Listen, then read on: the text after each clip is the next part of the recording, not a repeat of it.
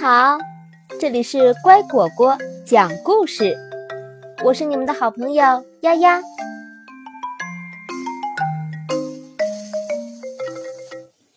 弗洛格玩音乐椅游戏。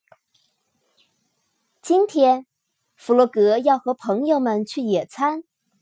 他和老鼠在小鸭家准备野餐用的东西。小鸭喜欢喝的柠檬水。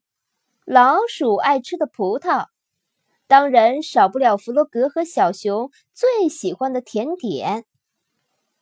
全都装好了吗？呱！弗洛格问。装好了。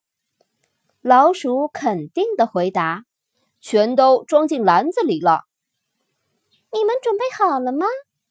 小鸭走过来问他们：“我们就要出发了。”看。还有饼干没有装进去，小熊大声提醒道：“你真细心。”小猪说：“你可以拿一块饼干吃，这是奖给你的。我把其余的装到篮子里。去野餐可不能没有饼干啊！”屋外突然传来轰隆声，声音压得低低的，越来越逼近屋子。那是什么声音？小猪惊讶地问。“啊，是打雷声。”弗洛格仔细听了一会儿，说：“真可惜，看来我们什么地方也去不了了，只能待在家里了。”呱！大家一起看向窗外，只见大滴大滴的雨点落下来，噼里啪啦地拍打着窗户。大家静静地看了很久，天空还是阴沉沉的，大雨哗哗地下着，远处的田野和屋前的草地都染上了一层雨雾。看来这雨暂时是不会停了。那我们就在家里野餐吧，弗洛格说，这样也很好玩的。哇！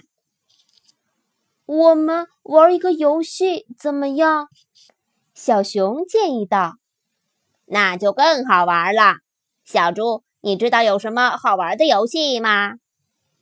弗洛格转过头来问小猪：“我们来玩音乐游戏吧。”老鼠说着，拿出他的小提琴。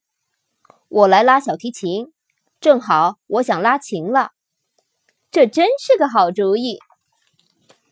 好啊，就这个，这可是我最拿手的游戏，每次玩这个都是我赢。小鸭高兴的大叫道：“这个游戏怎么玩啊？我没有玩过。”小熊小声的问。小鸭告诉他：“我们围成一圈，绕着椅子走，每当音乐一停，你就要在椅子上坐下。”可是我们有四个人，这儿只有三把椅子。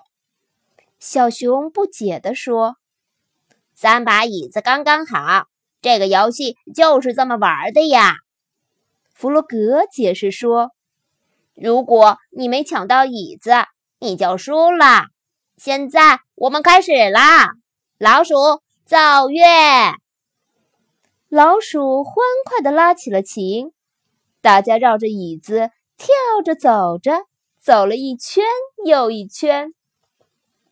小小椅子摆成圈，音乐响起转圈圈。走了一圈又一圈，音乐一停，快坐下。突然，老鼠的提琴声停了。弗洛格立刻坐在椅子上。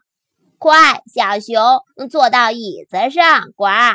他叫道：“小猪和小熊也找到椅子，很快坐好了。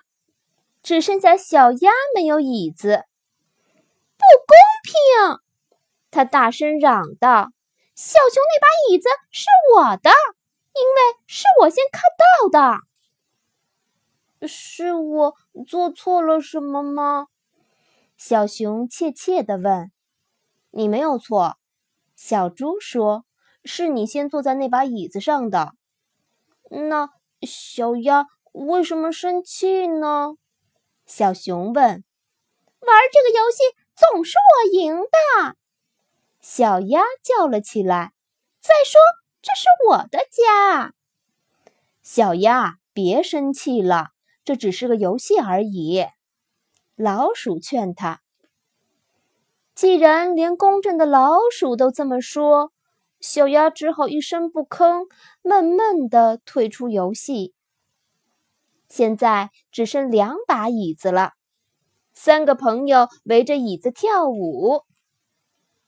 小小椅子摆成圈儿，音乐响起转圈圈，走了一圈又一圈，音乐一停，快坐下。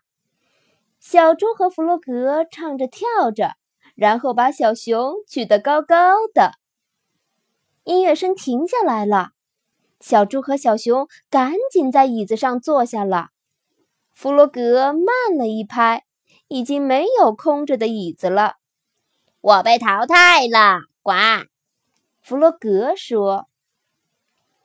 弗洛格又搬走了一把椅子，现在。只剩下小猪和小熊了，他们俩绕着最后一把椅子跳舞，大家既兴奋又紧张，谁会赢呢？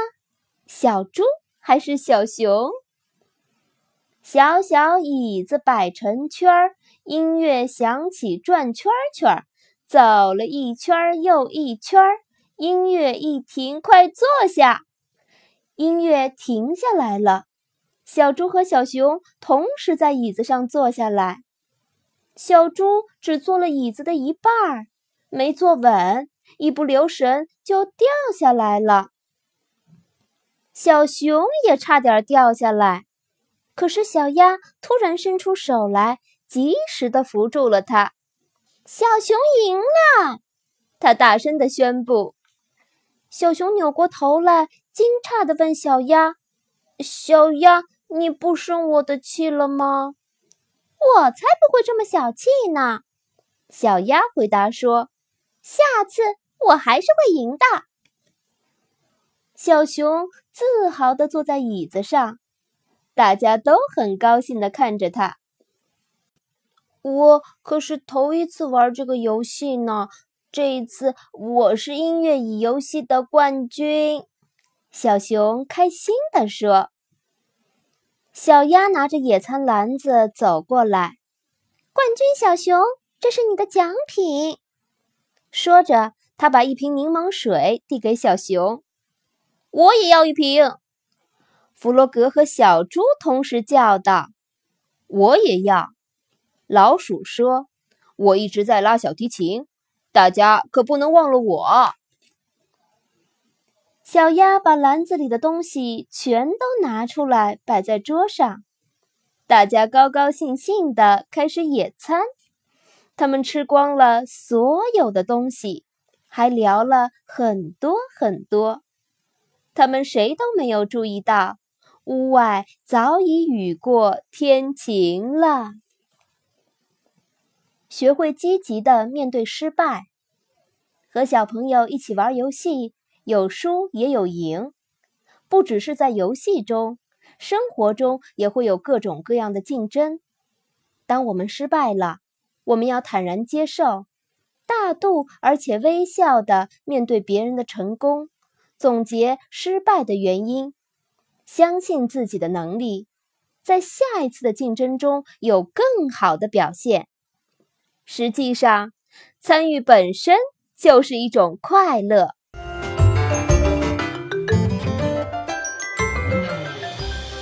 故事讲完了，感谢收听。更多故事，请关注微信公众号“乖果果”收听哦。欢迎给我留言，加我好友。我的个人微信号“丫丫”的全拼加数字八二零三七四。明天见。